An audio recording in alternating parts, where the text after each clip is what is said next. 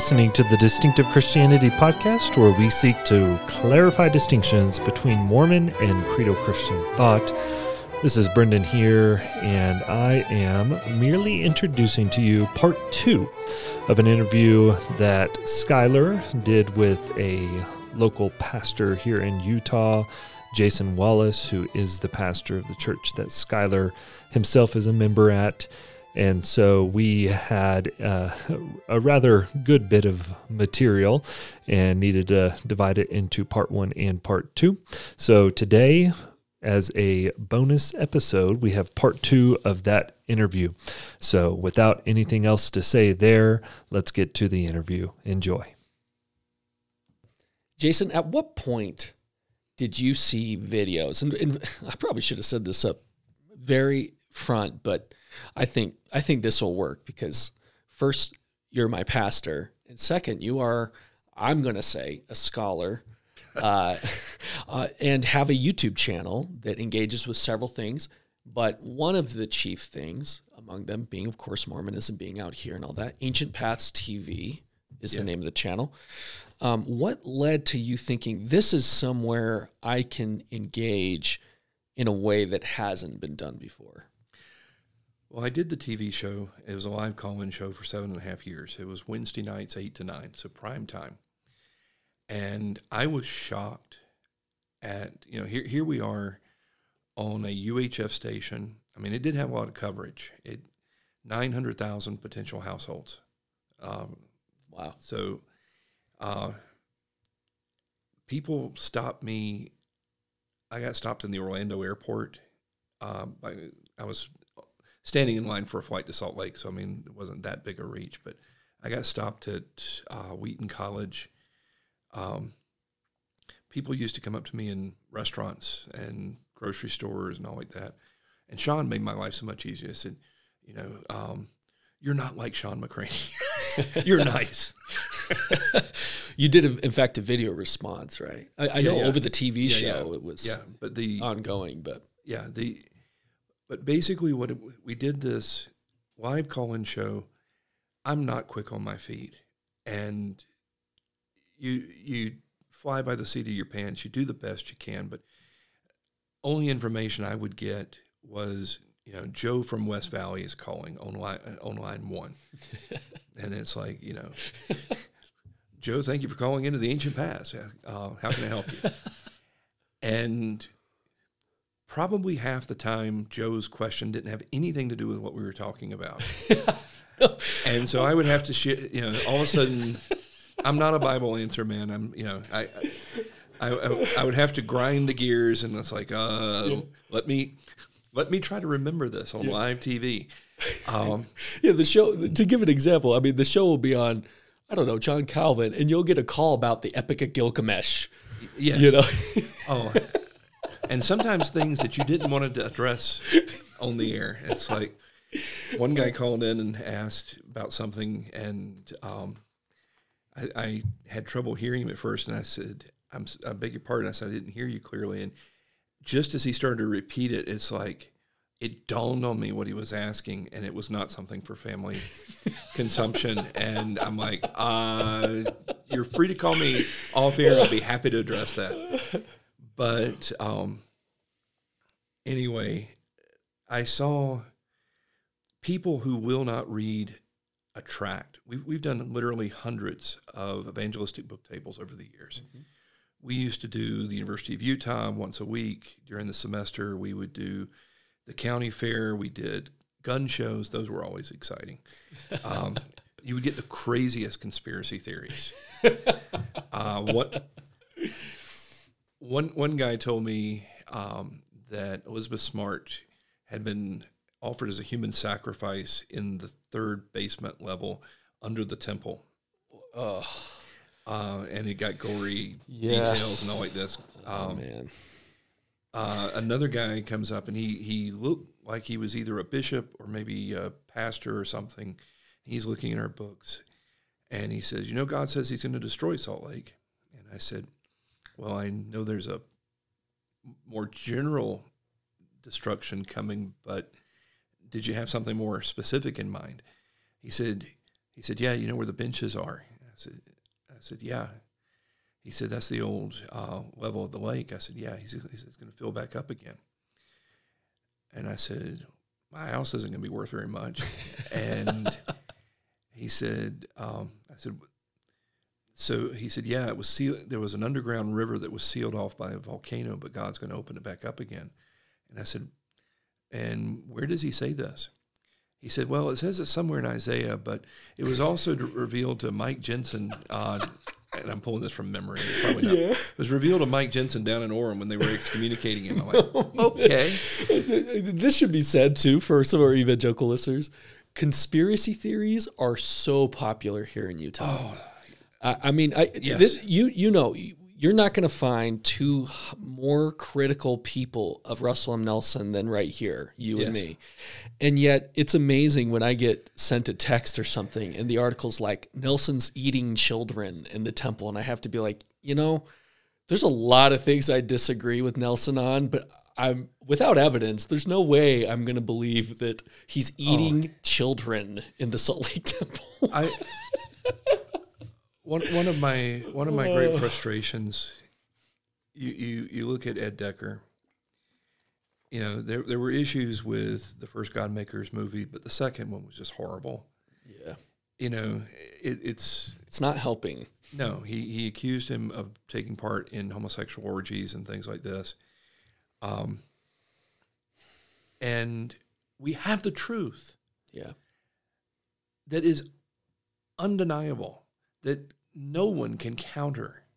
And you can go to FAIR, you can go to um, the interpreter, uh, whatever the foundation, uh, whatever the refugees from FARMS are calling themselves these or days. Or even Jared Anderson's engaging gospel doctrine. You you you you deal you can um, these things they will talk around them, they will spin them, they can't answer them. There's only one God. How about that? Yes. As an example. And to some extent, who cares?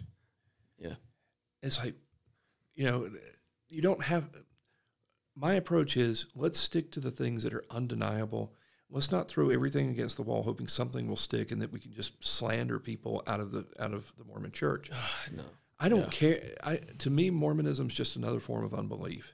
Yeah, it's just one more lie out there, and to leave Mormonism for another lie accomplishes nothing. Right, and you know Bible's pretty clear. Don't bear false witness.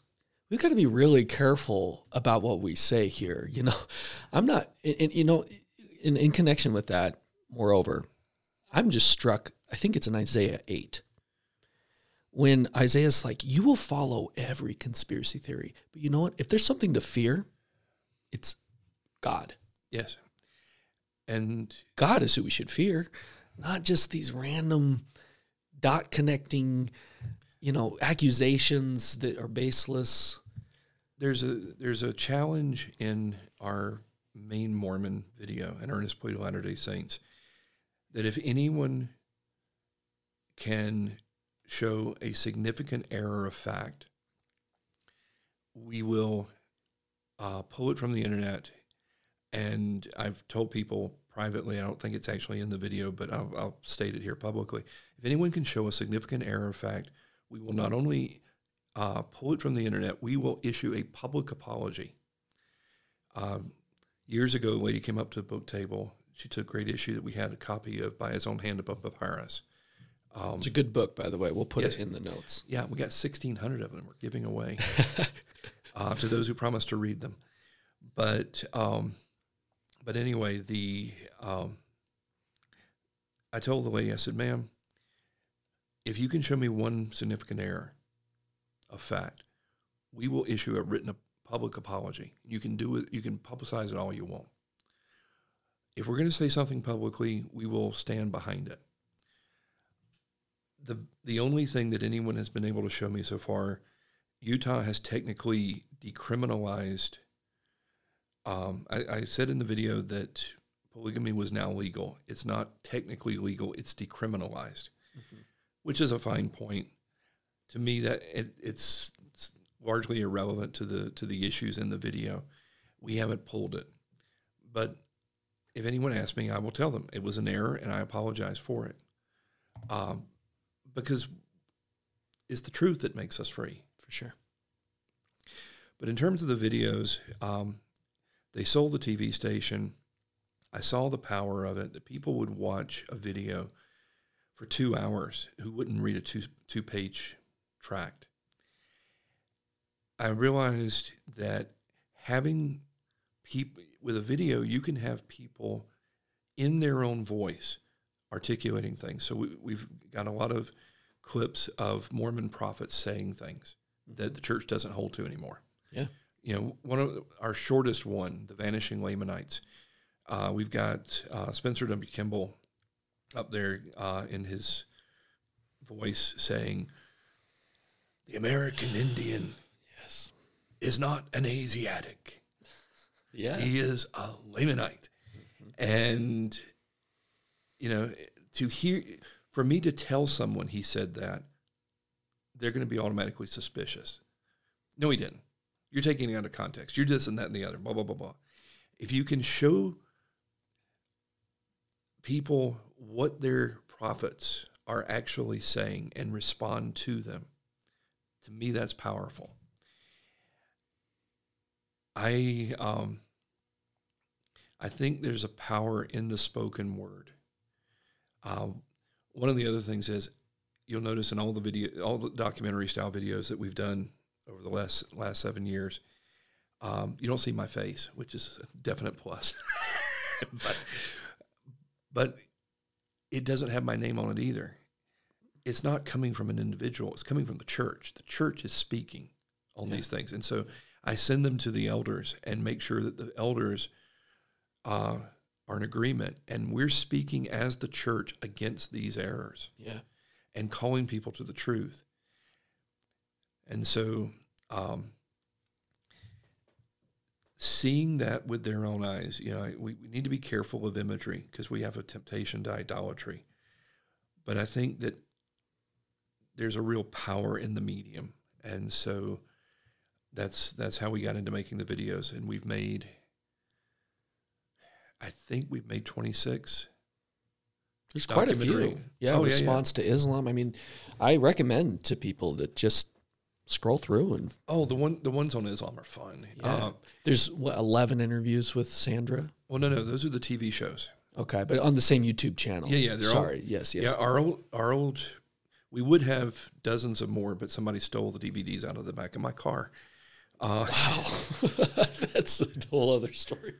but um, we've got past episodes. We've got interviews with Sandra Tanner, Charles Larson, uh, 14 interviews with Alma Allred, who is uh, LDS bishop, 30 plus years of teaching at the Institute.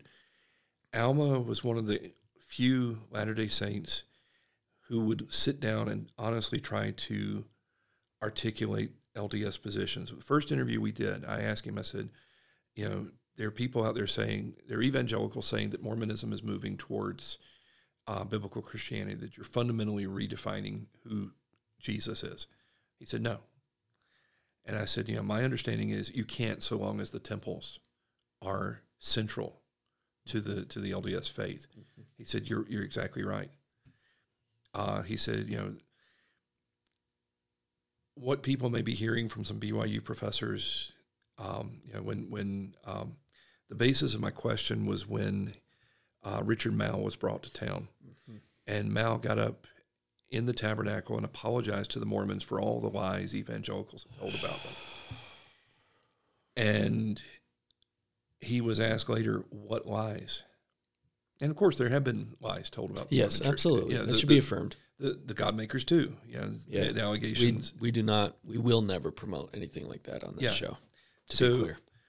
So, in terms of um, the wise, he said, Well, I've been assured that the Mormon church no longer believes that God is an exalted man. And it's like, have you read their current manuals? Have you looked at, I mean, We've seen it just this year, but, you know, Mouw, 2023. There's it's still in the manuals. Mouw hears what he wants to hear. Yeah. You know, he's been corrected. He doesn't, Mouw, Mouw's a very liberal guy who wants to just join hands with everybody and sing, sing kumbaya and ignore what they're actually saying. Right. And Of course, he might be more inclined to ignore what we would say too. But- to be clear, right? yeah, but anyway, I, I, I interviewed Alma. we we we did things on the Nicene Creed. Yeah. You know, what are the real issues? Um, and you know, the fundamental issue is the opening line. Uh, I believe in God the Father Almighty, Maker of heaven and earth. Yes. And you know it's we we went through who is God, who is man, what is sin, Jesus Christ. Uh, we dealt with some historical issues. We talked about the Mountain Meadows massacre, Yeah. and Alma, Alma is a faithful Mormon. There are people who have complained that we um, that in the interviews he, he would spin things I don't think he spun them very much. I think he was trying to be honest and upfront, but give them a, a favorable view. Uh, to me, that was powerful because here you have both sides. This is what we had done in our debates. With Alma didn't want to do a debate, but he would do a dialogue, and so I had him on the show, and we were very clear. We believed the other was lost. For for me, that means he, unless he repents, he's going to judgment and he'll go to hell, uh, outer darkness forever. Uh, for for me, you know, whether or not I'm have some some special condemnation, um, Mormons would disagree. You know, some would say that I still have a chance for exaltation. Yeah. and, There's a you know, universalist streak in Mormonism right, for sure. But In fact, I think technically there's no hell. They'll talk about spirit prison, but yeah, yeah, and outer darkness, where maybe not even Judas or It- even in the early church, right? They Oh, debated whether it- Satan it- would stay there. it changes. I mean, Yeah. it, it, but um, the videos have been powerful. The main LDS videos had 130,000 views. So far, no one has pointed out any significant errors of fact. Um, you know, we've had some people leave in the comments, you know, rants. Yeah. Um, one guy in particular, you know, was just ranting rabidly, and I, I engaged him to some extent. Uh, kept telling him no one has anything to fear from the truth but liars. And he eventually wrote me about a year later and said, "Thank you for your video. It led me out of the Mormon Church, and now I'm an atheist." I said, "You know what? You've just exchanged one. You, you've made yourself the prophet Why? Why do you think that is, Jason? Why?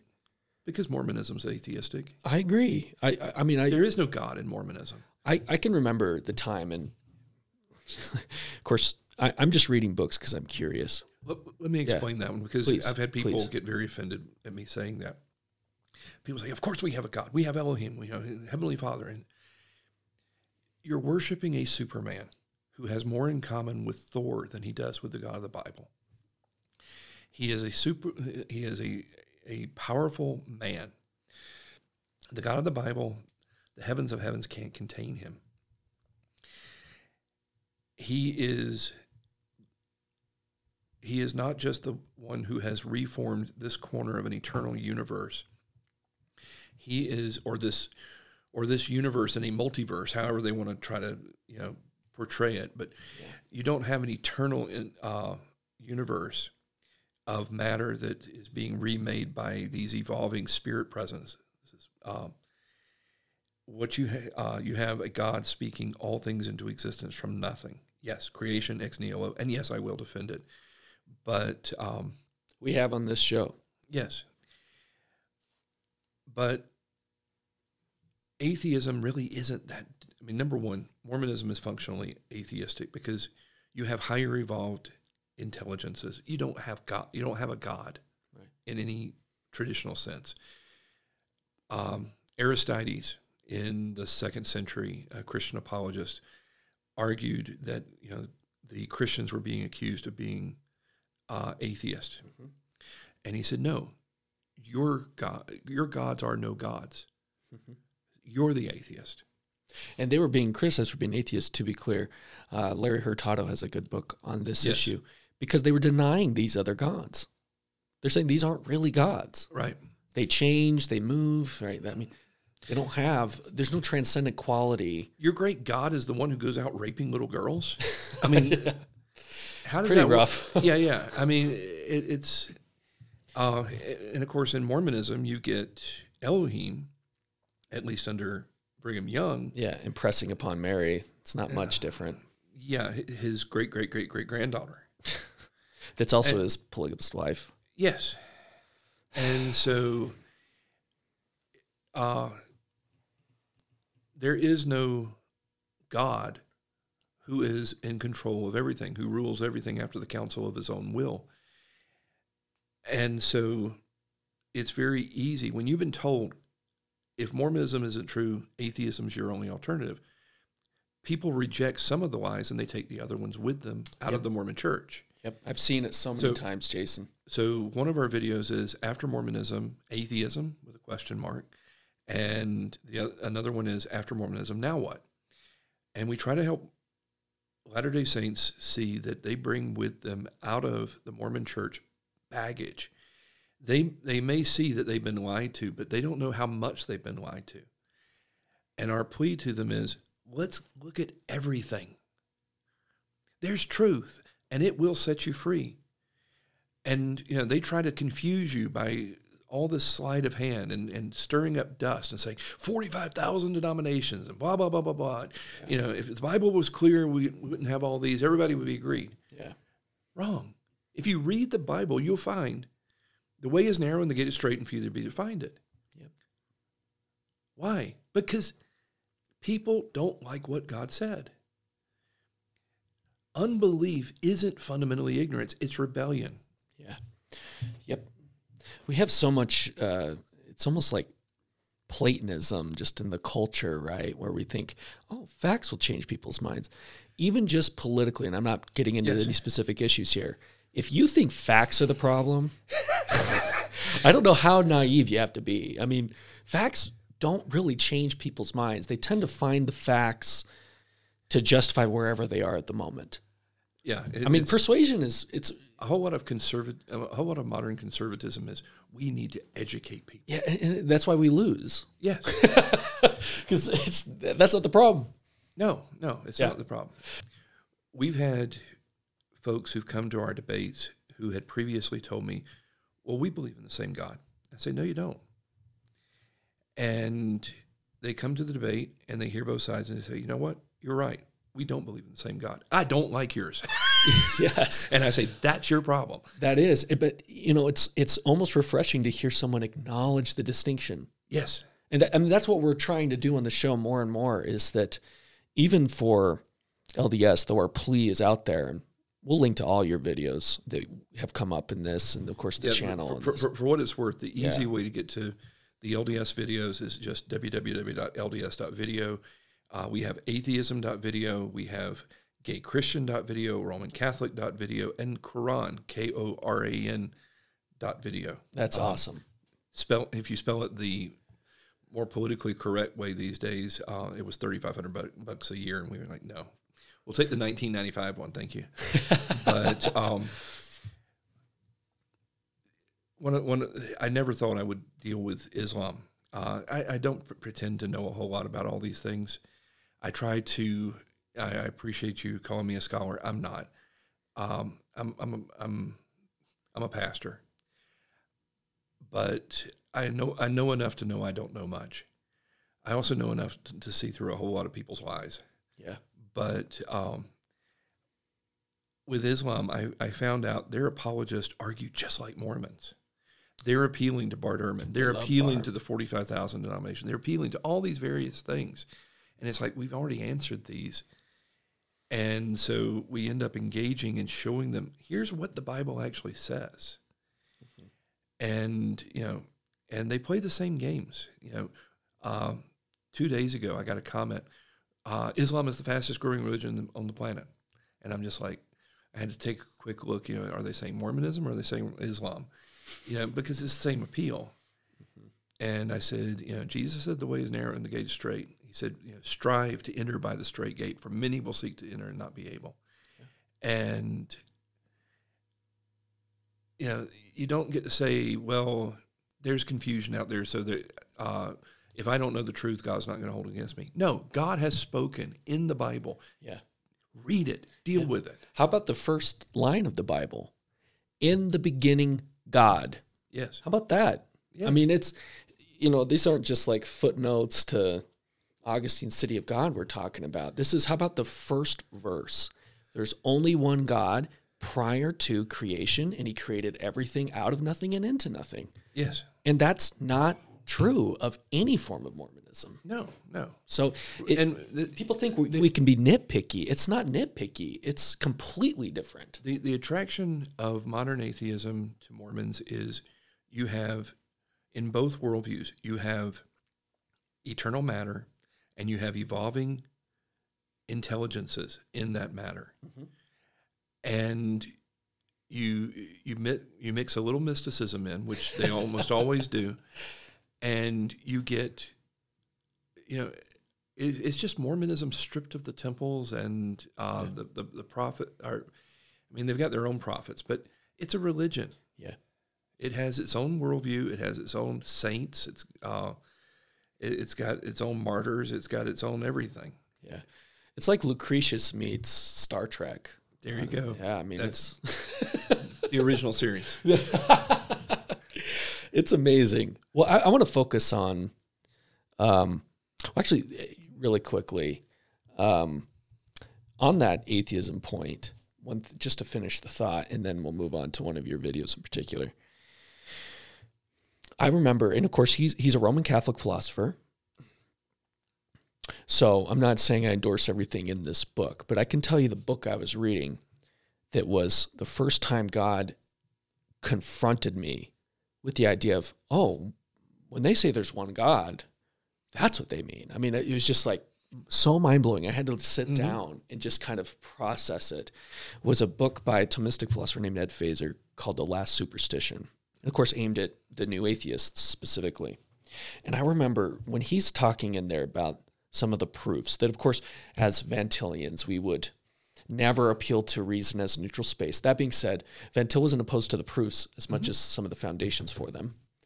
And but I, I remember the first time it clicked by particularly Aquinas's argument for the unmoved mover.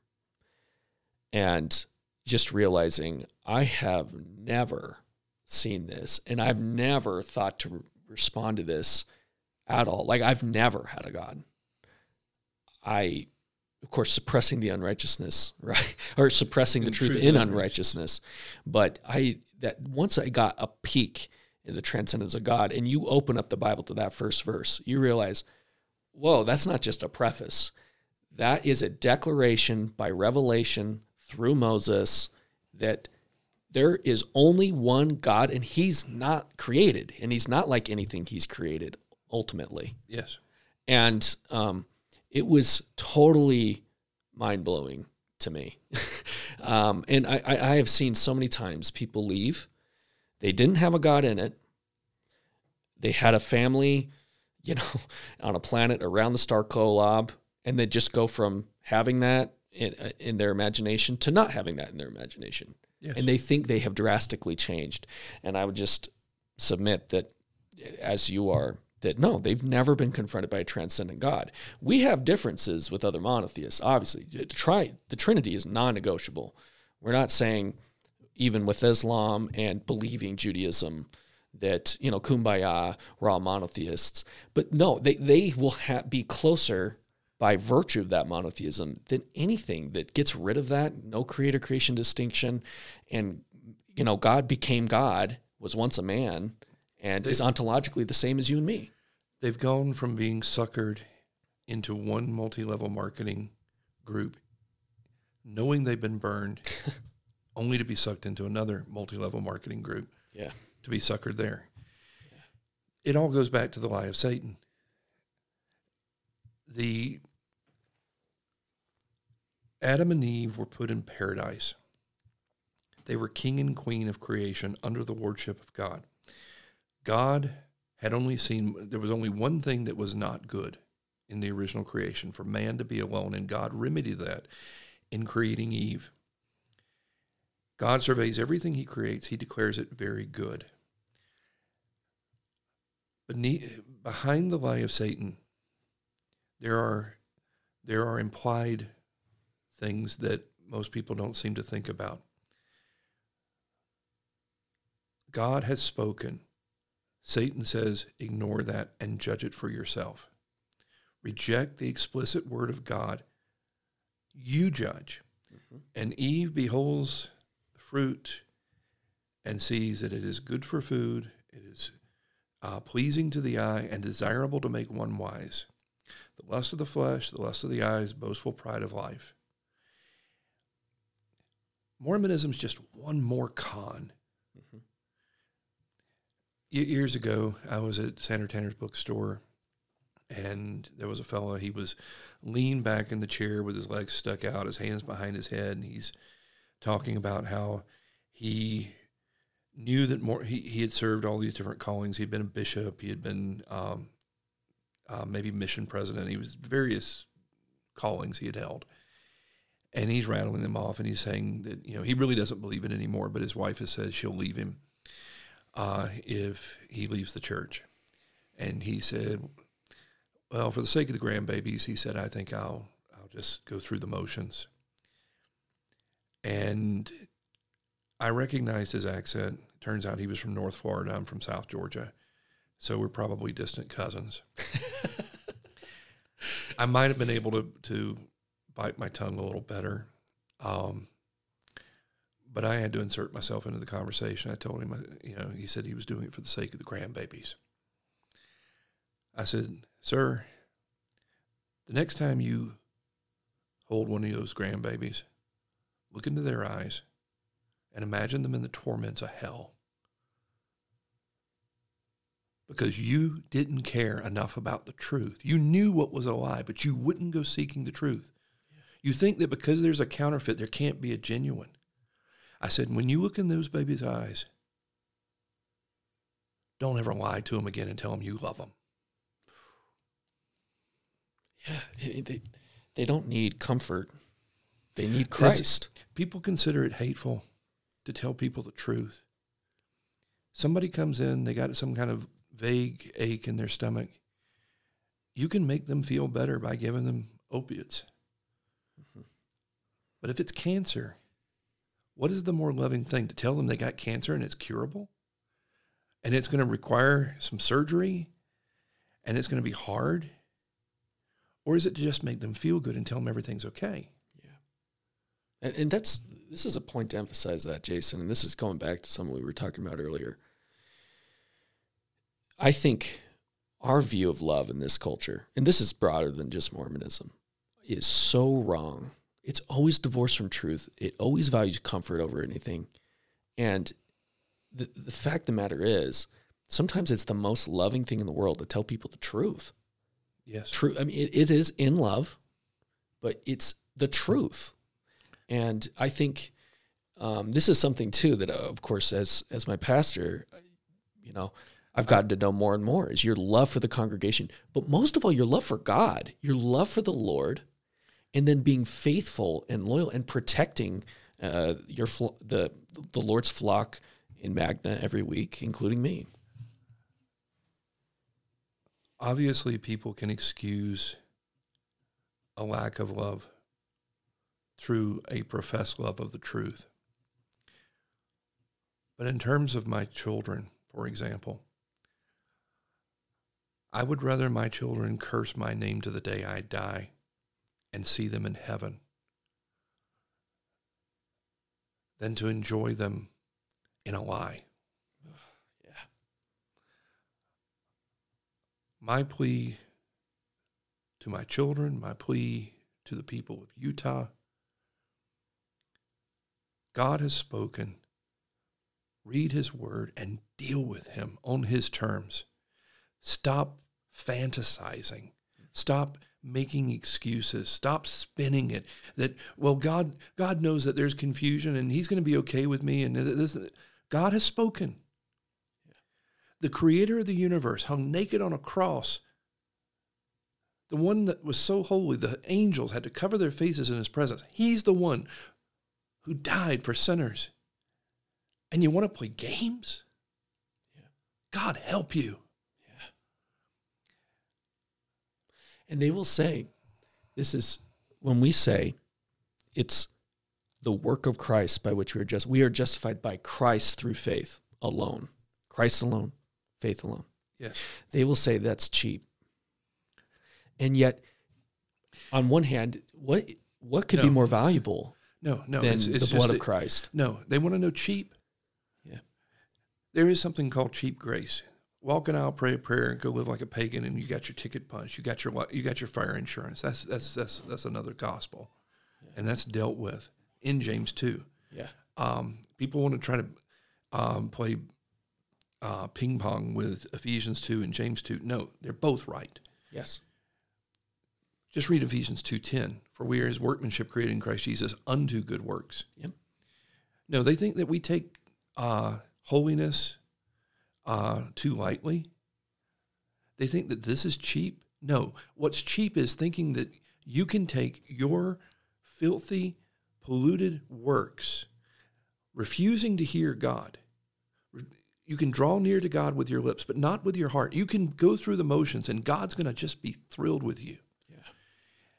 This idea that you can offer the sacrifice of Cain and refuse to hear his correction. And God's going to God has to be pleased with that. Isaiah 1. No more burnt offerings. They're a stench in my nostrils. Your hands are full of blood. Yes.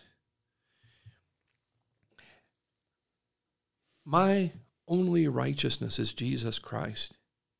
He is worthy. I'm not. Yeah. The grace of the grace of the gospel is not that I prove my worthiness. It's that I admit that the only thing I have to bring to my salvation is my sin.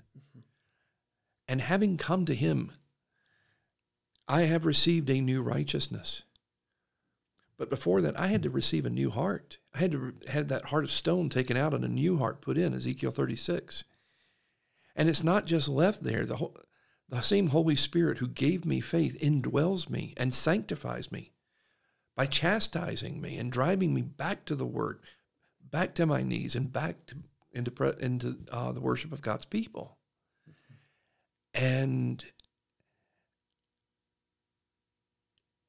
it causes me to when when people laugh at me and call me a hireling of Satan and say, "Well, you're just in it for the money and this and that and the other and blah blah blah blah blah." I I try to pray for them. I try to remember what what a what a sinner I am. I, I did an inter, I did a debate with the pastor of First Baptist of Salt Lake a few years ago on homosexuality and he gave the opening statement and he came out guns a blazing S- surprised me honestly. I, I expected a, a lot of warm fuzzy stuff. But he, he wasn't sure anyone else was going to hell but he knew i was for all the pain and suffering i was causing people and he directly or indirectly called me a pharisee several times Yeah. it came my turn and this is on youtube it's on our channel We'll link to it. but I I told the people, I said, you know, let me be clear. I'm not here to address you as a self-righteous Pharisee. I'm here to address you as a fellow sinner who's found freedom and forgiveness in Jesus Christ. I haven't had a glimpse into your heart. I have had a glimpse into mine. As far as I know, I deserve hell as much as or more than any homosexual I've ever met. But God's word has spoken. If you're wallowing in homosexuality, if you're wallowing in adultery, if you're wallowing in theft, if you're if you're wallowing in your sins thinking you're right with God, the apostle of Jesus Christ says, "Do not be deceived. The unrighteous will not inherit the kingdom of God." These things are forgivable. He says such were some of you. But even Mormons now want to try to make that into such are some of you. Yeah. Wrong. That's a cheap view of grace. Yeah. It's a grace that uh, is this idea that God saves you and leaves you wallowing in your sins. Is that cheap? Yes. Is the idea that you're not really dead? You're just sick, and you just need you need a plan of salvation to prove therapy. your You worthiness. need guidance counseling. Both of these are two sides of the same coin. Both of them deny the new birth. Mm-hmm. Cheap grace denies it in its uh, effect. Legalism denies it in its necessity. We need to be raised from our spiritual graves. We need to be given ears to hear and eyes to see, or else the things of God are foolishness to us. Yeah. We need a new heart. Yeah. And if it's so easy to just lean wholly upon the finished work of Christ imputed to the believer, why don't they do it? Yes. If it's so easy and so cheap, which is what you hear, oh, you don't have to do anything. Well, it's like, that's not really the point. It's already done. It, reminds me of the great line from J. Gresham Machen. We'll probably bring it up in almost every episode. Liberalism is constantly in the imperative mood. Mm-hmm. But the gospel of Christ starts with an indicative. Christ has done, Christ accomplished. Yep. And we rest on that. People, legalists try to say that the gospel is about God helping good people save themselves. And that comes in a whole bunch of different forms. Yeah. The gospel in the scriptures is about God raising the dead to life. And it is a new life. It is all of grace. But the same spirit that gives faith gives repentance.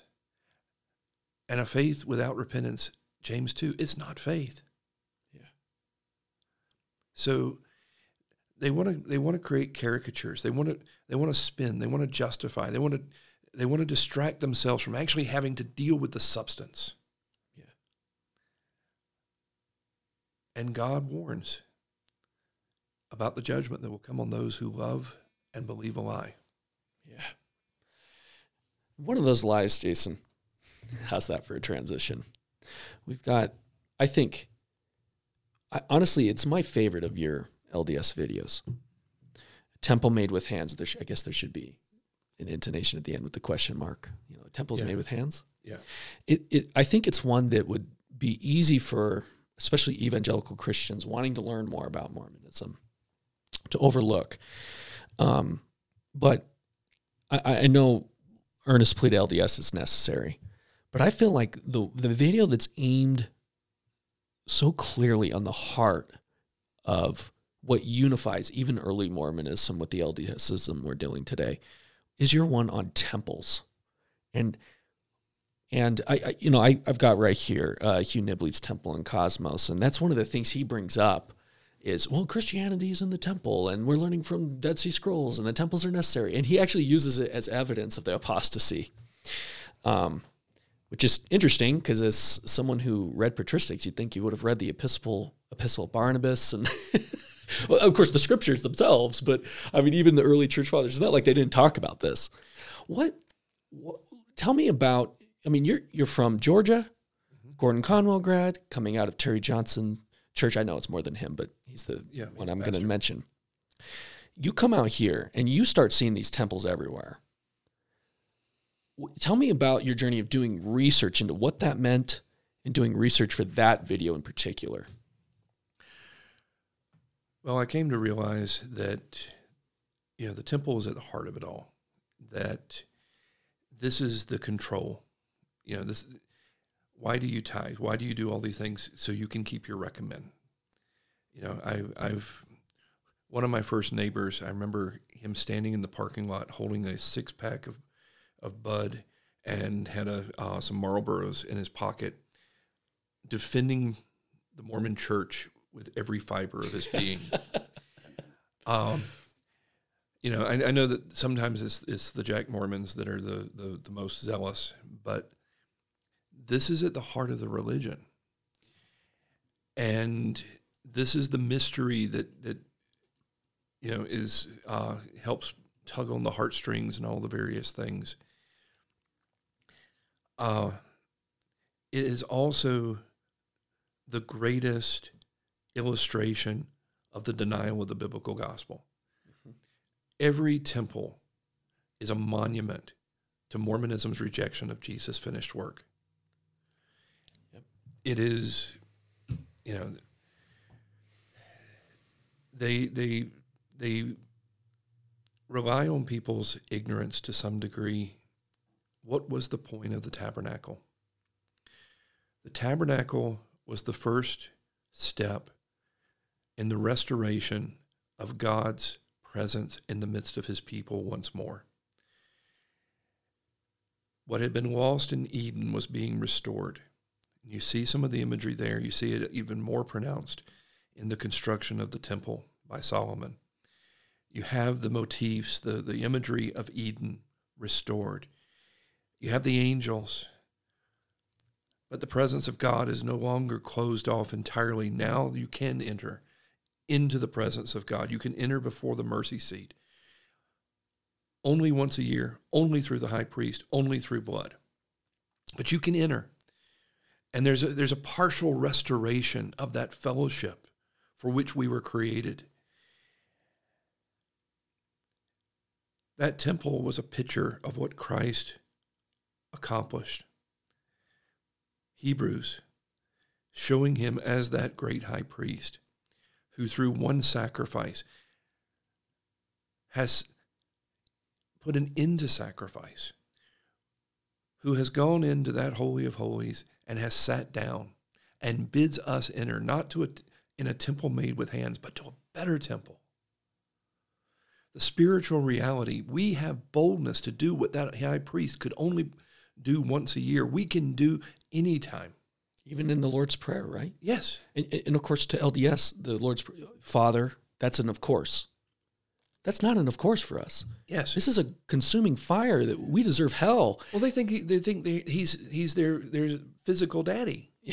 that, that too. so I mean, it, yeah, but there's no fear and trembling. But because of what Jesus would do, He gives to those by whom we become children of God. And He says, "Call this God Daddy." Yes. It, if you if you if you if you think he's just a, a, an eternal intelligence who has evolved into a spirit being who you know a spirit child of another god and then he proved his worthiness and now he's exalted to this higher level and you're just you're you're lower in the pyramid uh, in the multi-level marketing thing than he is. Um, that's no big deal. Yeah. When you recognize this is the infinite eternal creator of the universe this solar this galaxy is a speck of dust in this universe. Our solar system is a speck of dust in the galaxy. Our planet is a speck of dust.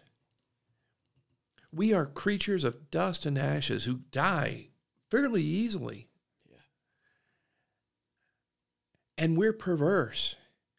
On the one hand, yes, we were created in the image of God. There's a genius. We were we're unique in all creation in that we are personal, rational beings made to have fellowship with our Creator.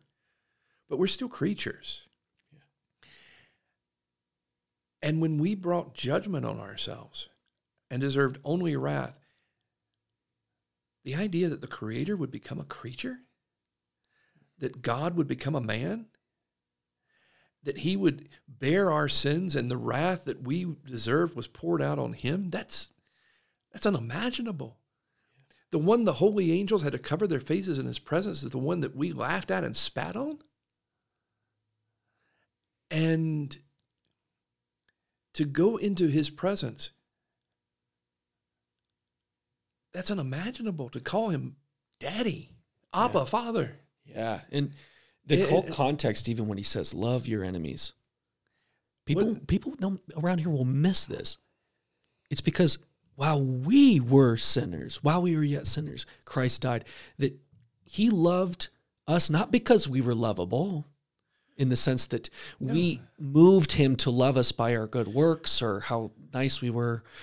It, he loved us while we were enemies. God's word, you know, the old the old John Newton hymn uh, the old Anglican John Newton. Amazing grace, how sweet the sound that saved a wretch like me. I once was lost, but now I'm found. Was blind, but now I see. 'Twas grace that taught my heart to fear. Yeah, yeah. God shines the light on the darkness in us. I told that crowd at that debate, I know that apart from the grace of God, I am a monster. What makes us to differ from the guy who just killed his family down in Enoch? yeah.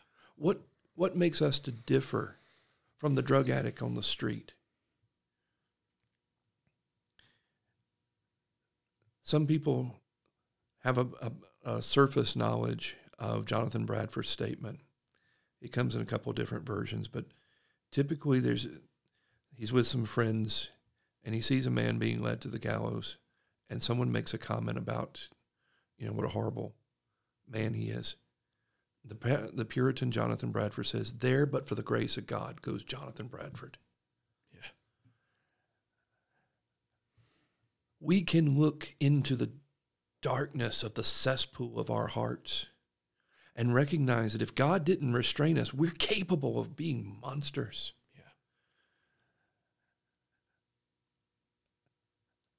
But God saw all that we did, all that we've, not just the things we've done. He's seen into our hearts, the things that out of fear of, of consequences we, we haven't done, the things we dare not admit to ourselves, much less to other people. He has seen all that we will do. And because of his great love, he has loved us. And it is it is far more deep down diving and mud upbringing, as Mencken said in his obituary. It is a radically different God and a radically different gospel. And I encourage, um, whether it's coming here, if you're in Utah Valley, to First Baptist Provo, FBC Provo, if you're in the Salt Lake Valley, just come. Come to Magna, Yes. to Christ Presbyterian Church, and you will see. And we're not that far. We're, just- not, we're less it than may seem like it. we're less than people think that we're East Wendover, but uh, you know we're less than 15 minutes from downtown. Yeah, I mean, Uh, I just just come worship. We at the same time never compromise the holiness of God, the transcendence of God, the utter awe that God is. But because we're not trying to earn anything, though we are trying to be loyal through our works, to be clear. Doesn't it's, it's funny how many times do we have to we say we don't deny sanctification, but that's what people are going to say. But if you don't When- have justification, what good is sanctification? What, what does it say in Mark? When we have done all that we've uh, are called to do, we've only done our duty. Exactly. Yeah, it's still not good. I owe everything to this God. right. Even existence itself. Yes, I, it's in Him we live and move and have our being. How can I ever put Him in my debt? And because we confess that it is God alone whom we are dependent on for creation and redemption, we don't have to hide our sin. We No. don't we don't have to run from sorrow, from grief, from depression. This is something that it, it takes time for this to become clear. Um, and as a new Christian, it took me a while because as a Mormon, I was so experiential in my beliefs, you know. Of course, you know, we're all gods ourselves, you know, and so we lean inward. Christianity's not about leaning in, it's leaning out. And as we lean out, all that stuff down there, all that sin, all the, you know, comes out too. And we don't have to run from it. We confess it as we lean out. And that's not just individualistic. You know, the, what is it? Our Father. It's not my Father.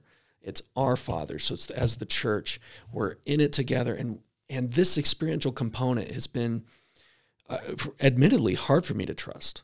Um, and that, that should be the case. I mean, I've been an idolater my whole life. I used to mock the God that, that exists. And I used to lean into the gods of my own imagination that were just idols and leading me to hell. Um, but as you come and you confess, this stuff comes out and you deal with it. You you don't have to hide anymore. That's, you know, I've told people for years, and you know, with COVID, it's, people don't hear it clearly anymore. But we don't have to wear masks. We don't have to pretend to be something we're not. It is liberating to be able to say, I am a sinner.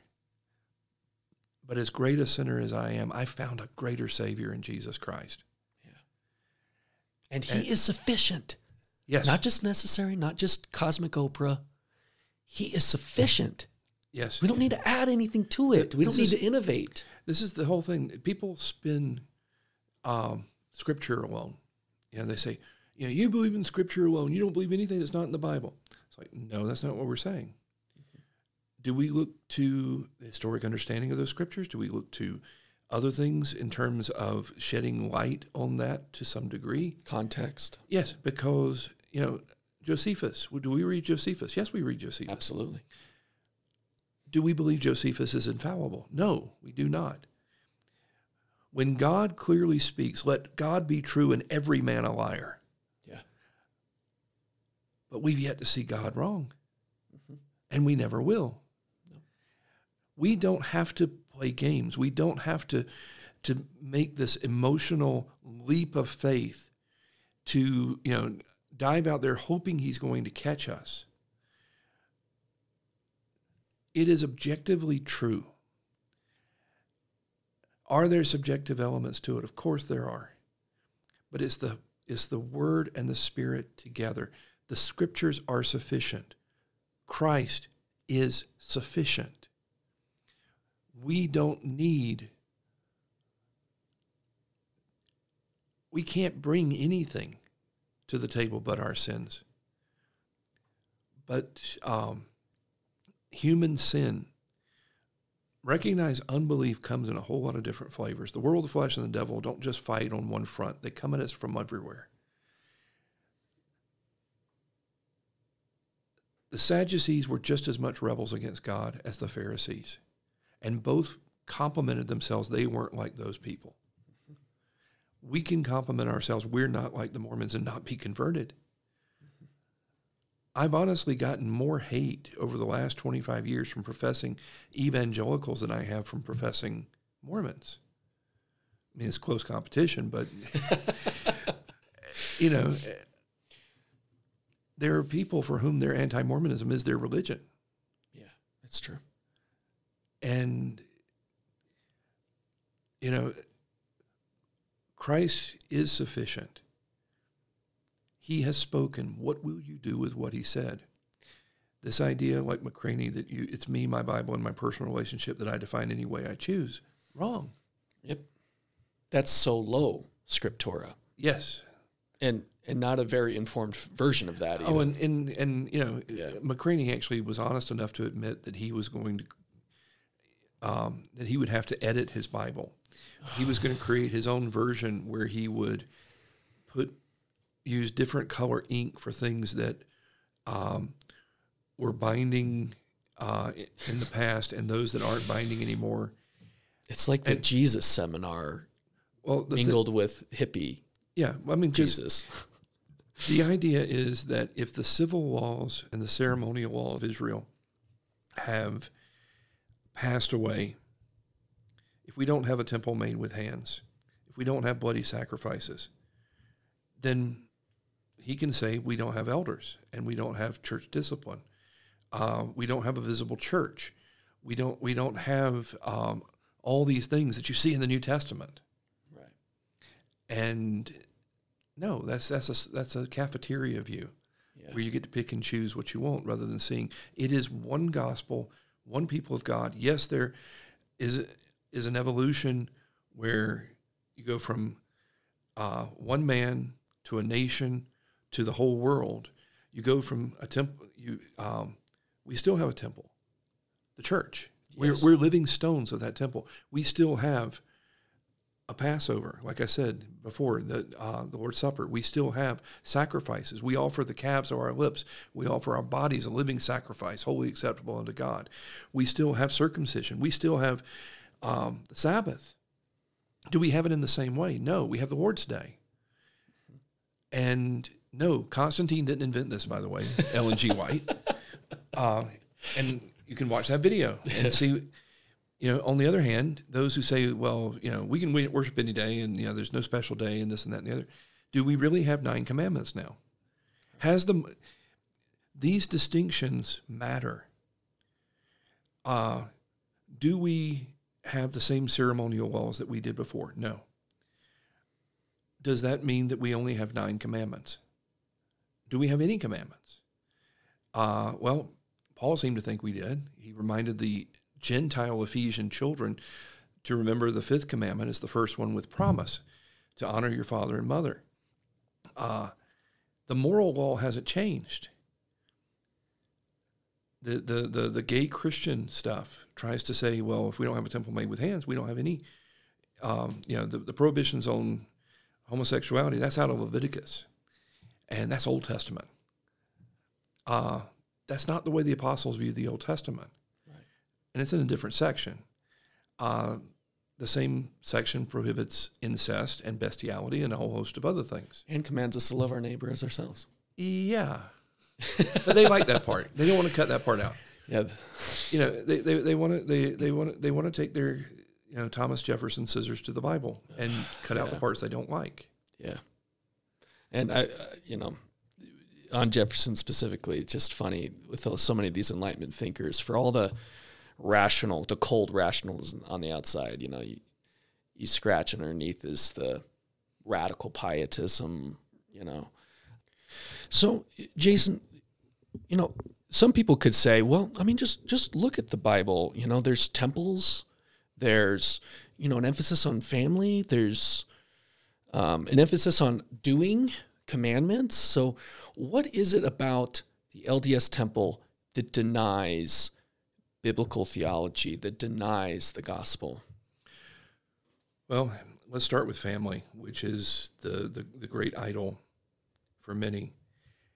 Uh, people, I mean, not many Mormons read their Old Testaments, but if a daughter goes after another God in Israel in the Old Testament, she was to be stoned, and her father's were uh, her father was to throw the first stone. That's how serious idolatry was. That's how serious uh, love for God trumps family. Period. You see over and over the failure of parents not holding their children to the faith. Uh, you see it with David. You see all through the history of Israel. Come to the New Testament. Jesus said, "If you love father or mother, wife or children more than uh, are me, you're not worthy of me." He says, "If you don't hate your father, your mother, yep. your wife, your, and your own life also, you cannot be my disciple." Period. Um, family is a blessing, but just as the brazen serpent was given as a means of blessing to the people of Israel, they turned it into an idol. They burned incense to it. And Hezekiah had to destroy it because it had become an idol. Here was the means of God blessing his people, giving relief from his judgment that he sent in the fiery serpents. But when it becomes an idol, it's, it's destroyed uh, I can't love my, I'm, I'm called to love my, my family. You know, there's a hyperbole, there's a context in what Jesus is saying. Do I, uh, am I not to have any love for my uh, children, my wife? No, I'm supposed to love them. But in, in context of love to God, his faithfulness uh, or his his his worship is more important than my family. Then, in terms of the temple itself, there were no temples prior to the giving of the tabernacle. There were sacrifices. Most LDS don't seem to recognize what the point of temples was. The temple itself was for um, atonement, for the worship of God. There were various sacrifices in terms of thanks and um, sin offerings and, and variety of, of things, but these are spelled out. These are all fulfilled in Christ. He is the ultimate high priest. The church is his ultimate temple. Um, temples made with hands are specifically shown as inferior.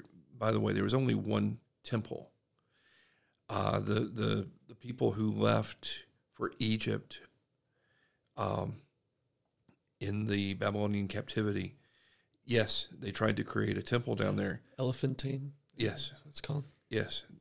And people say, see, they had plenty of temples. No, they didn't. Number one, um, God didn't command that. And it was in, in the same way that they offered worship to Baal in the temple. It's a historical fact, but does that mean that God prescribes Endorsed it? You get that a lot from uh, the Dan Peterson types, right? They'll be like, "Well, Yes. archaeologically, they found all these Asherah dolls or whatever." It's like, Yes. but that, yeah, God- I mean, the Bible is reacting to something and condemning that very thing. That doesn't just finding it archaeologically. That archaeological data needs to be interpreted in light of what the prophets actually were saying. Yes, I mean, so in the same way in the New Testament, you had people who were teaching false gospels. You had the Judaizers, you had the Docetists who were saying that Jesus did not come in the flesh. And people say, um, Marcion, uh, you know, this, this this must come from you know First and Second John must come from a much later date because um, because clearly he's responding to Marcion, who was condemned in the year 144. No, Marcionism's never gone away. Yeah, it's still here. There's there's still Docetism. There, there's the fact that there's unbelief doesn't invalidate things, but the this idea that the that the temple has now come to uh, allow celestial marriages and baptism for the dead. You don't find any of that in the Old Testament. You find um, this idea that you're learning handshakes through a veil. Yeah. That's Freemasonry. That's that's occultism. That's not anything scriptural. Yep. And so, you know, we demonstrate, you know, one of the early claims Smith made was he was restoring not only the um, authentic Christianity, but also authentic Freemasonry, which was had been very popular up to that. And he um, played off of the backlash with um, Captain William Morgan. He had been he had written a, a book exposing the vows of the and the ceremonies of um, the Freemasons, and he was kidnapped and killed. Um, Smith actually ends up one of his polygamous wives is Morgan's widow, and so you know the the the backlash against Freemasonry was pretty heavy. In the wake of that, uh, I want to say like two thousand lodges closed in New England. I mean, it was it was There's a whole political party right at the time. Yeah, they they became the anti uh, Masonry party, Yeah. and so uh, Smith comes along and says, "Well, you know, they were corrupted, but we're restoring the true Freemasonry." And you know, there, there's speculation. You know, there there are people who want to speculate that you know his his pose in the Carthage jail with his hands upheld and you know, oh Lord my God, you know, that he was just about to say, "Is there no Widow's help for the widow's son?" Um, that's all speculation. Um, is it interesting? Yes. May there be, you know, is there some truth wrapped up in it? Sure. But we have something black and white. The temples were not made for baptism for the dead. They're taking a passage out of context in Corinthians, um, and they're building a whole theology around it. the The whole point of Hebrews is we have better than than what Israel had. The whole point of Hebrews being don't go back. Yes. And of course, it's assuming the temple's still there, Oh yeah. showing that it's an early text, unlike what you're going to often run into out well, there. Well, basically, you know, apparently, um, this is when persecution had first begun. You know, it had not reached full blown status, but in the year 64 AD, uh, Rome burns, and the uh, Nero blames the Christians, and there are people who blame the Christians to this day. You know, you know, they have no evidence, but they they say that you know we're a bunch of crazies. um, it just so happened Nero had a plan for a grand palace where everything burned. Um, but that was just coincidence. Uh, I don't want to get in, into conspiracy theories, but clearly you have persecution coming along in 64 AD. Christianity that had been recognized as a sect of Judaism and therefore was exempt from emperor worship. That distinction is done away with in 64 AD. And so now you have uh, persecution. What the Jews had been, uh, the unbelieving Jews had been pursuing all through the book of Acts, they get in Rome declaring war. For Jewish Christians, you got a choice. You can worship the emperor, and that's what it was. It was worship. You had to burn. You know, may only have been a pinch of incense to the genius of Caesar, but it was worship. You could worship a little pervert of a man who had stomped his pregnant wife to death. Among his wives were two boy, were two men. One was prepubescent boy Sporus, and I believe there was another one as well. You could worship that man as a god, or you could watch your wife and children be fed to wild animals before you yourself were burned to death for the for the cheers of the crowd. Or there's a third way. You could go back to Judaism. And you could rationalize, you know, th- this is the faith of my fathers. They, they, you got your family members saying, come back. The rabbis had forbidden Jews to buy or sell from Christian, from those who converted to Christianity. And it's like, look at our temple. We have a high priest decked out for you know um, for glory and beauty. We, he's wearing the the golden plate on his forehead, holiness to the Lord. We have all these things. We have, uh, you know, we're the, it's the worship of the one true God. Come back. And the writer to the Hebrews, um, and yes, I think Paul probably wrote it. I think Luke may have, know, I think it's Luke's Greek, Paul's theology. Um, how that works, I don't know. God will sort. I mean, I, I don't have to have all the answers, but the writer of Hebrews says we've got better. We got better than Moses. We've got better than David. We got better than the temple. We have a high priest who is sitting at the right hand of the Father until all his enemies are made his footstool. He is making intercession. We have the spiritual reality of what all this is just foreshadowing. Three and a half years later, it's all gone. And you can make of that eh, eh, in eschatology, whatever you want, but except hyperpreterism. Yes, yes, yes, not hyperpreterism. Yeah. But The other options. but but you have the temple was waxing old and passing away. And Joseph Smith said, No, we need to bring it back. Why? Because he denied the finished work of Christ. Because he invented all this occultic garbage where if you learn the right uh, passwords and the right you you uh, you earn the right handshakes, then you can know how to get glory.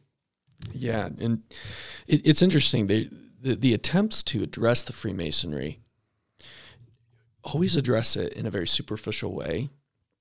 It's funny with the Bible; they will only look at superficial similarities, and then all of a sudden with Masonry, they want to look at deep differences. And and this is uh, I, I just want to point this out. I've got two books here.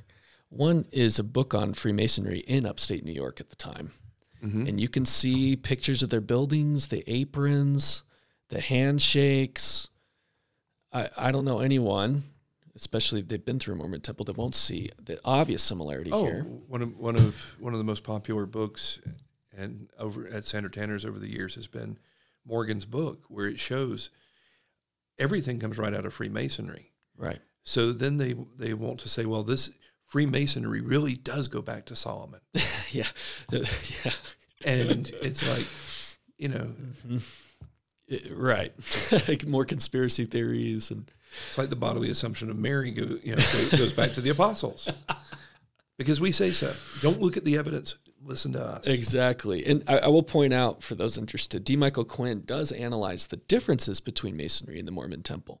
But I want to point out that where they're different, it's not more Christian, it's, less Christian. Yes. Because even in Masonry, you had this, I mean, it was definitely horrible, right? It's this Yes. rationalism, but they, it was monotheistic. Right. It's Freemasonry was invented to find brotherhood outside of the church. Yep. That's what it boils down to. A lot of the founders were, Franklin being an It- obvious it's- example. It's basically a mythologized liberal fraternity. Mhm. W- You know that, that's that's what it boils down to. You know, in the church, uh, if a if a pygmy from the Congo uh, comes to faith in Jesus Christ, he is my brother. Mhm. He doesn't look like me. He doesn't sound like me, but he's my brother more than my own flesh and blood. Yep. And the rationalists, they wanted to create a counterfeit brotherhood.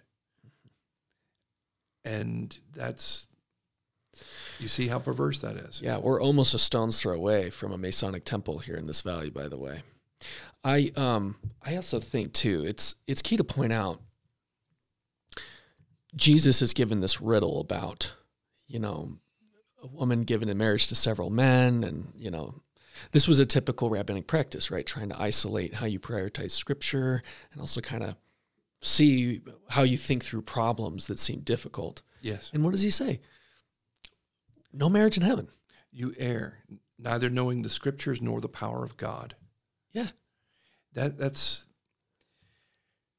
there there is no marriage in heaven and it's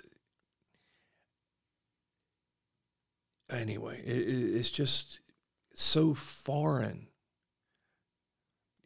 If you if you come with the, if you come with these presumptions can you try to impose them on the bible? Yes. Will you ever get them out of the bible? No. Do they contradict clearly what the scriptures teach? Yes. It, it's it's such a some things are so far removed that it's hard to give an easy answer. You know, people say, "Well, yes, it's a, you know they spin, spin, spin, spin," but they're spinning in the same way that the Sadducees were in that question. You know, here, here, here, here's a here's a situation for you, Jesus, that proves there can't be a resurrection because it's it's irrational. You know, here, here's a here's a woman. She's had seven husbands. They've all died. Whose will she be in the in the resurrection? Come on, pick one because whoever you pick, we're going to be able to show it's ridiculous. He said that they erred, not knowing the scriptures nor the power of God. The scriptures, he says, for God said to, uh, to Moses, I am the God of Abraham, Isaac, and Jacob. Most people look at that and they say, whatever. They don't understand what he's saying. They were expected to know from the scriptures when he said, I am the God of Abraham, Isaac, and Jacob. That means Abraham, Isaac, and Jacob are still there somewhere. God is God of uh, the living. It, is. Um, he doesn't use the past tense. He doesn't say, "I was the God of Abraham, Isaac, and Jacob." I Right. am the God of Abraham, Isaac, and Jacob. And people, you know, people who want to make excuses. Jesus said these men had no excuse. They they had edited the Bible. They had uh, rejected uh, everything outside the Pentateuch. But even the Pentateuch told them they were wrong. And so there, it, it, it showed the farce of it all. It's in Moses. It's it, it's striking that at the beginning of Romans, here's the gospel, Christ. you'd think you would emphasize what's new, but what he says is it's actually really old. It was written in the Holy Scriptures from Yes. the prophets, so it's it's it's it's new. Uh, I mean, it's radically old. It, though we see a new manifest, we see the substance of what everything was pointing toward, whether Exactly. tabernacle, temple, Yes. and really the essence of the temple was reconciliation post fall, assuming a fall, assuming sin's the problem, how can a holy God and sinful man, right? How can there be any hope in this situation? And it's striking to me uh, as well. I think in that dedication of Solomon, if I'm not mistaken, that you've brought up in this interview, doesn't Solomon even say, Who knows if God could dwell on the earth? There, there's this inspiration beyond even the human authors preparing Israel for what's coming, and they look forward where we look back. Yes. It, it's um, and then I just want to point out a book as well um, called Temple of Presence that shows even the the temple that a lot of LDS will just assume will be built in Jerusalem and whatever. They're pretty dispensational in their instincts. Yes. Um, By the course- way, dispensationalism's idea that there's going to be this rebuilt temple, it goes back to 1830 as well, by the way. Yeah, well, and Joseph Smith thought there would be sacrifices again. It's in the D&C, it's in his um, speeches, it's in the history of the church. So it's very fitting. But what's fascinating is, of course, in the gospel, John, Jesus says, tear down this temple, I'll rebuild in three days. And they're thinking the building, Right. and it's actually his body. And John is very careful. This is a dissertation uh, called Temple of Presence, showing that there's these very technical terms in Ezekiel 40 through 48 that John puts centered on the incarnation and Jesus throughout the Gospel of John, Yep. showing that he is our temple. And that's why in Hebrews it'll say the veil of the temple is his flesh. And and by the way, I there are probably a few dispensationalists if they heard what I just said would say, no, no, that's a lie. It doesn't just go back to 1830. There was Edward Morgan, and there's this and that and the other, and there's pseudo Ephraim and all. Uh, we we deal with this in a video. Um, the the dispensationalism that you see from Darby starts in 1830, roughly. Uh, it's debatable whether it even started in even then, but um, this idea that we're going to uh, rebuild the temple and have sacrifices for sin. We're going to have sin offerings. That's what's being described in Ezekiel. Um, to understand that as in a, some future millennium is is a, is terribly confused.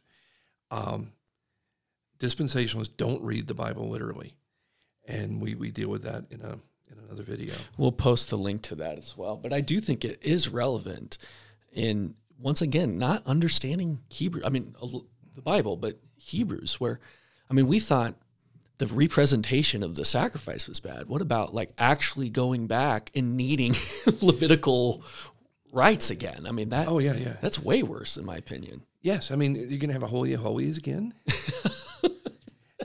and of course you ask them, you know, they they will tell you that they they recognize that uh, Ezekiel's vision of the valley of dry bones that that is um, metaphorical. It's it's a picture of the resurrection of um, Israel. But you you ask them, you know, is the temple um, literal? I mean, or is it is it metaphorical? Oh no, no, this is literal.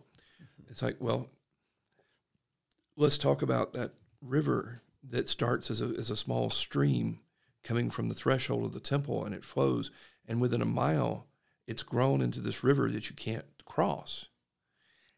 Is that literal? And they'll say, well, yes. You just don't believe in the miraculous. It's like, no, Yeah. no. We're letting Scripture interpret Scripture we have a temple. We're living stones. We don't go back to temples made with hands. It- As Jesus said himself to the Samaritan woman, And right? you know, it's popular. Dispensationalism is popular in America, and it beats a lot of the the liberalism that's out there. And if you you know, it's like the Pharisees and the Sadducees. We're not as bad as they are. Yeah. Um, but is it biblical? No, Yeah, it does not question. stand. It does not stand scrutiny. We our challenge to Christians: let's be good Bereans. Let's sit down, go through the scriptures together. What we're teaching may seem new and novel in 21st century America, where many of the churches are doing TED talks with a preacher in skinny jeans with laser light shows and you know smoke machines, but um, that's not the historic standard of what the Bible has been understood to teach. Uh, let's let's look at everything. Let's get everything out on the table and recognize the Word of God in the scriptures alone is our infallible standard.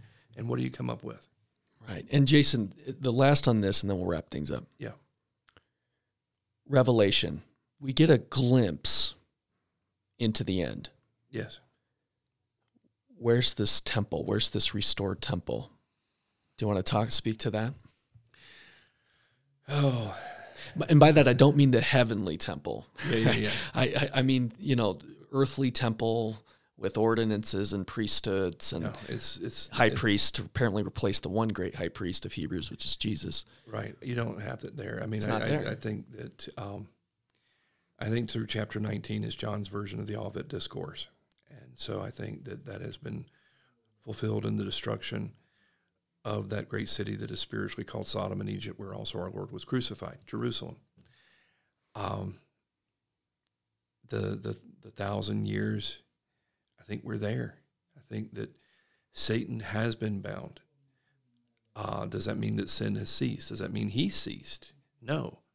The, per, the specific qualification is that he may deceive the nations no more. What have we seen? The gospel has gone out to the whole world. And can we get uh, pessimistic when we look at rainbow flags flying from Baptist churches Lutheran churches and Presbyterians? We're not exempt. but- PCUSA. Yeah. but even the Baptist, you know, pe- people commented on the debate I did with the pastor of First Baptist of Salt Lake. He's a very different denomination. He's very liberal American Baptist, the old Northern Baptist. He thinks that homosexuality is a gift from God that should be celebrated.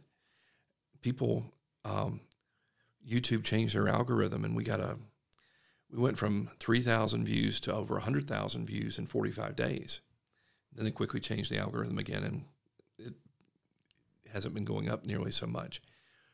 But I was getting flooded with these things. It's like, is the Presbyterian defending the Bible?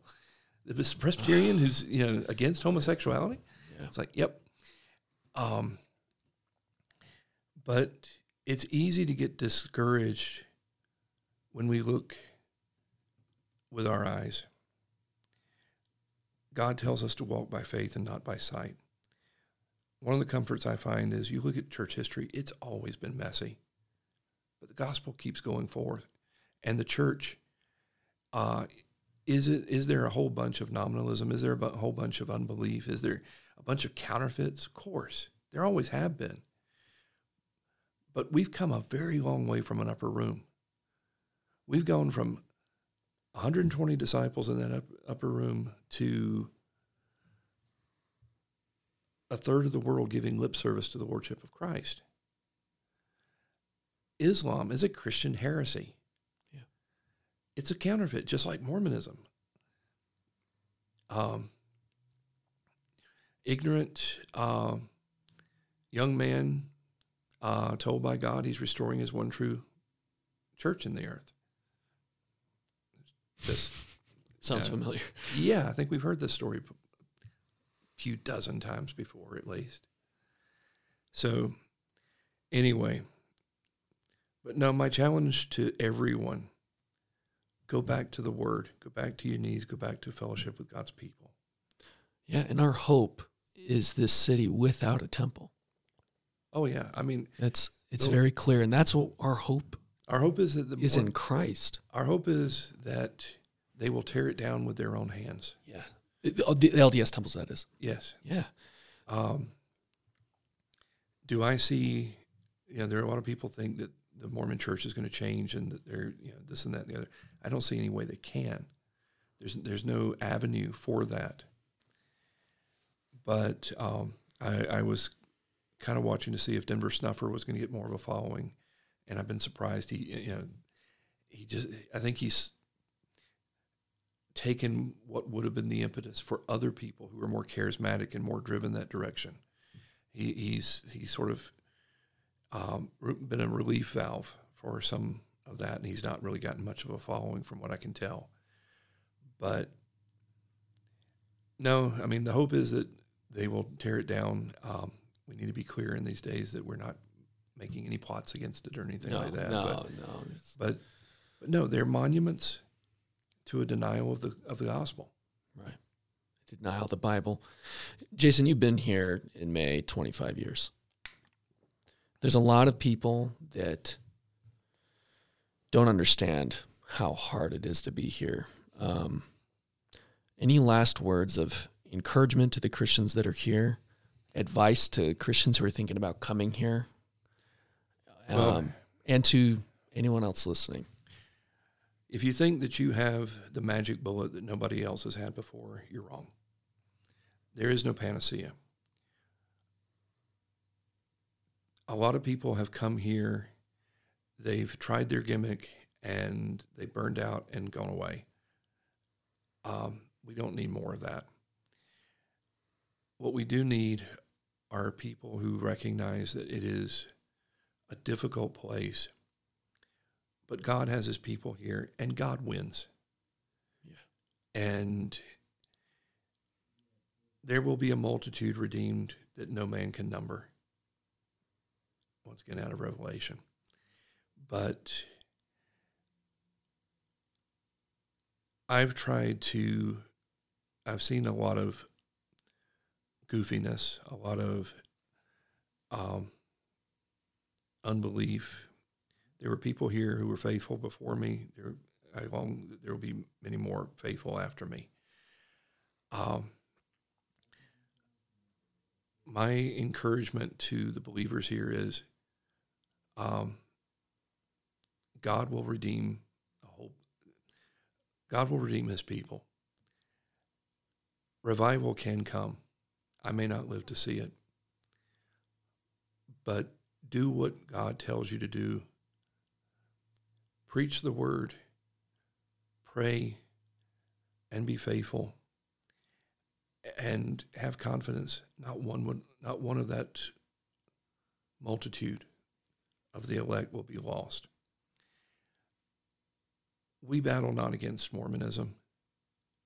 We battle against principalities and powers.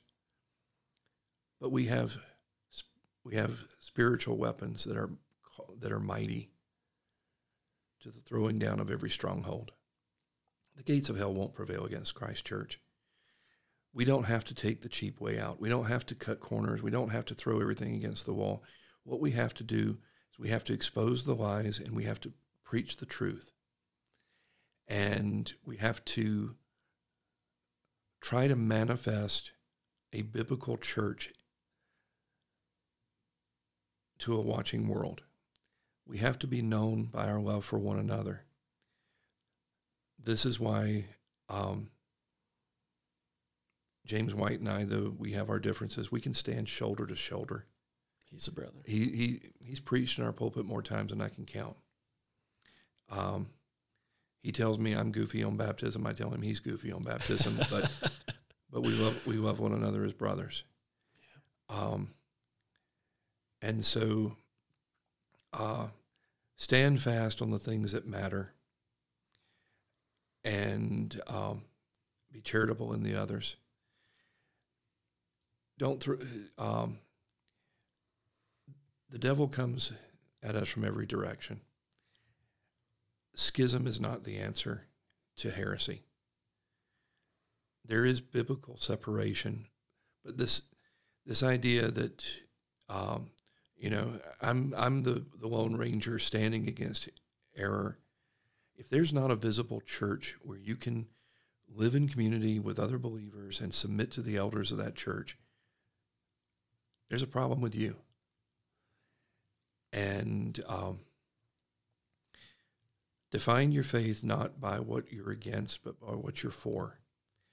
I'm against Mormonism because it's a counterfeit,